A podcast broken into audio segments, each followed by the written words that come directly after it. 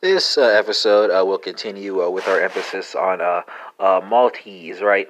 Uh, and if you if you ever feel a need to speak it, well, this is the episode for you, right? So, and I'm going to be talking about the object pronouns, right? And luckily, the object pronouns aren't all that different from the subject pronouns. But to make this episode interesting, I'm going to have translations into Dutch, French, Italian, and um, uh, Spanish, right? So uh, listeners who are conversant in any of those languages can uh, make the connections that they want to make uh, to uh, learn what they want to learn, right? So I'll be proceeding first person singular, second person singular, third person singular, first person plural, third person plural, right?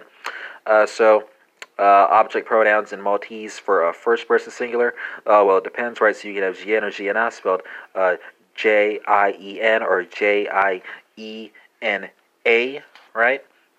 Uh, translate uh, the Maltese, the Dutch, that's going to be May, spelled uh, M I J, right? Translate the Dutch to the French, it's going to be Ma, spelled M E. Translate the French to the Italian, it's going to be uh, uh, me again, spelled uh, M I, right? And translate the Italian to the Spanish, right? That's going to be me again, right?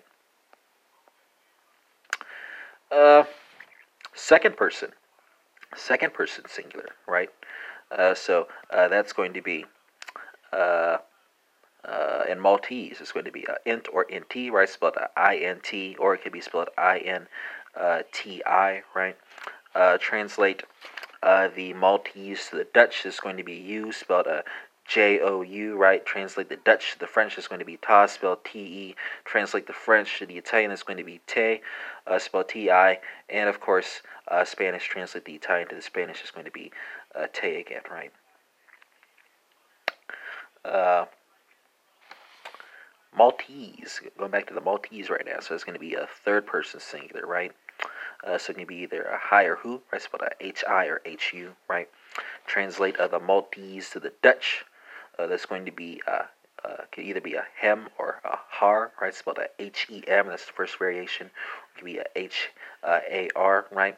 Uh, translate the Dutch to the French is either uh, lu or la, spelled L E or L A. Translate the French to the Italian is going to be lower la, spelled L O or L A. And of course, we're working with a lower la again uh, in Spanish, right? Uh, first person plural first person plural, right? So Maltese is going to be Anna, right? Spelled A H N A, right? A H N A. Uh, translate uh, the Maltese to the Dutch is going to be uns, spelled O N S. Translate the Dutch to the French is going to be Nout, spelled O. I'm sorry, N O U S. Uh, translate the French to the Italian is going to be uh, uh, che, spelled uh, C I, I believe. Uh, translate the Italian to the Spanish is going to be nos, right? Nos uh, which incidentally looks like uh, the uh, subject pronoun uh, for the first person singular in Latin, right? Uh, finally, third person plural. Third person plural in Maltese is going to be umas, but H U M A, right? translate the Maltese to the Dutch, right? That's going to be a Z, right? Spelled Z E, right? I believe. French speakers, you know, that you're working with a loose and las, I believe, right? So L E S or L A S. Uh, Italian speakers are working with uh, uh, lay and Lee, right, spelled uh, L E or L I. And then you have uh, los las, I believe, right, in Spanish. Might have to double check. Been a while. Uh, and that concludes uh, this episode on uh, Maltese uh, object pronouns with comparisons to Spanish, Dutch, French, and Italian.